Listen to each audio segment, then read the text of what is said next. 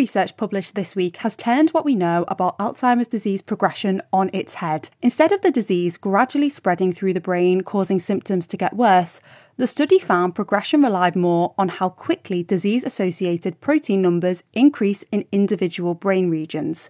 Using data from human brains, the results indicate our neurons are already pretty hardy at preventing this increase from happening, suggesting if we can improve this ability, we may be able to slow down disease. I'm Julia Ravey, and I spoke to Dr. Georg Meisl from the University of Cambridge about the implications of this work for the development of future treatments. What we wanted to determine was really what of the many different processes that are going on in this disease is the one that controls how quickly it proceeds, because that would be the most promising target for us to try and tune this process and slow things down. So what we see in Alzheimer's disease and also many other similar diseases like Parkinson's is that proteins that normally fulfill some function, they start sticking together and forming these clumps, which we call aggregates in the brains. And it's, it's, it's believed that these aggregates are responsible for killing the brain cells. And so the question in particular that we looked at is these aggregates, they can spread from one region of the brain to another one, but they can also multiply in a given brain region. So one aggregate forms two, two aggregates form four, and so on. And we wanted to know which of these two processes is the one that's really controlling the overall speed of the disease. And quite surprisingly, we found that it's actually not the spreading like much focus has been on before, but we found that it's actually this multiplication that controls how quickly the disease progresses. And how did you find these results? This is really the result of about 10 years of, of work during which we have used ideas from chemistry to look at more and more complex systems, starting with just the protein by itself in the test tube and then working our way all the way up to humans.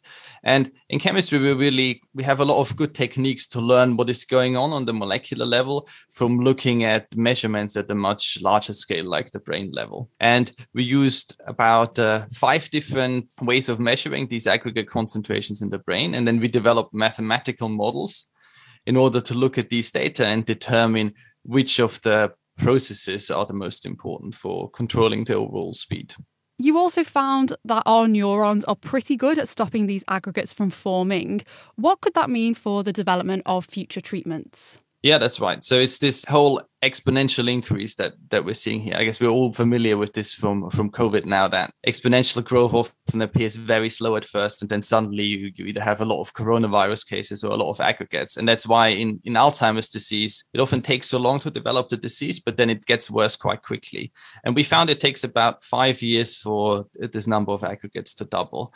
And what that means is the cells are already quite good at preventing this process. If you could only make them a tiny bit better, because of this this long build up to in, in exponential growth that, that could mean we can actually slow the disease down uh, quite a bit.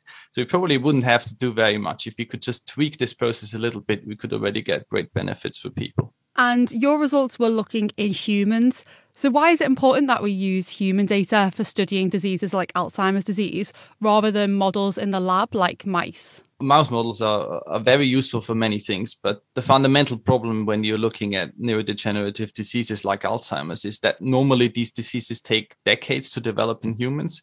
It's really just too long to be looked at in most lab animals, which means they're not a very good model for disease generally. So really what we want to do in order to learn the relevant things is to just look directly at the human data and get as much information from that as we can. Using human data in this way is really insightful. Do you think this method might be able to be used to help understand other diseases as well? Yeah, absolutely. So it, it, it, was really all about building a mathematical model that allows us to analyze human data. That was the eventual goal of these uh, this last decade of research. And there's a lot of diseases for which this is relevant. Alzheimer's is, is the biggest, most well-known one, but for Parkinson's disease, very similar uh, processes are happening all of these are governed by similar processes. So we're hoping that we can further extend this model and look at a lot of other diseases as well.